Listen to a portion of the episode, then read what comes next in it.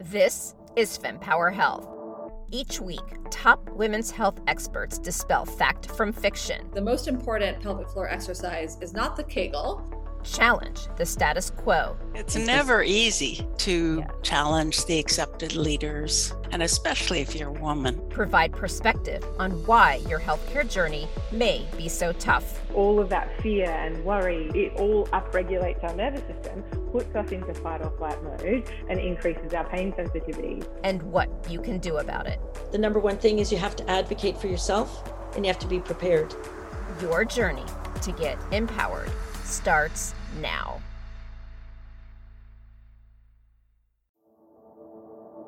There are different approaches, right? The naturopath, by definition, when you are a naturopath, your tools are this. So your answer to everything is this. When you're an MD, your tools are drugs and surgery. So your answer to everything is drugs and surgeries. And you believe in drugs because that's why you became an MD instead of an ND, right? It's it's I think they can come together if both sides bring the same scientific rigor.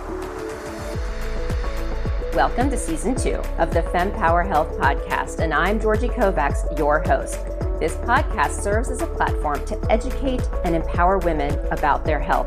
I created it as a result of my personal experience with infertility and endometriosis and over 20 years in the healthcare field.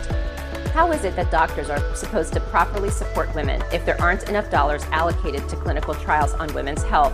In addition, the trials that are done are often done on men. As a result, I bring together top experts in their field to provide us much needed information based on their very specific expertise.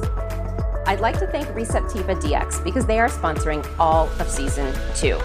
So take a listen to what's ahead.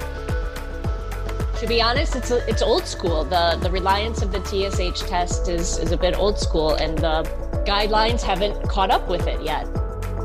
Help me understand then with the hormones, because so much of what has been of concern with the birth control is the artificial hormones and what that can do to the body. And to your point, you're right. Like what I'm hearing from you is if you have PCOS, it's not like it's going to increase, but some women do have issues, I guess you could say, recovering once they've gotten off birth control. So, you know, part of me wonders is it the way that clinical trials are designed that are not helping us get to the bottom of this, or is it that people potentially have more concern than there is. So, help me understand more about the concerns so many have about the artificial hormones. So, we have to do a better job in the healthcare system to make people feel welcome to come, make it accessible, make those tests affordable, and the follow up affordable. Because what good is a test going to do if you can't get the proper follow up? There's environmental chemicals that are driving our estrogen to levels that we've never seen before. I mean, so many of these are est- xenoestrogens and they cause this estrogen dominant situation in our bodies. It's a multifaceted approach, and I just don't believe that this one size fits all approach is the answer.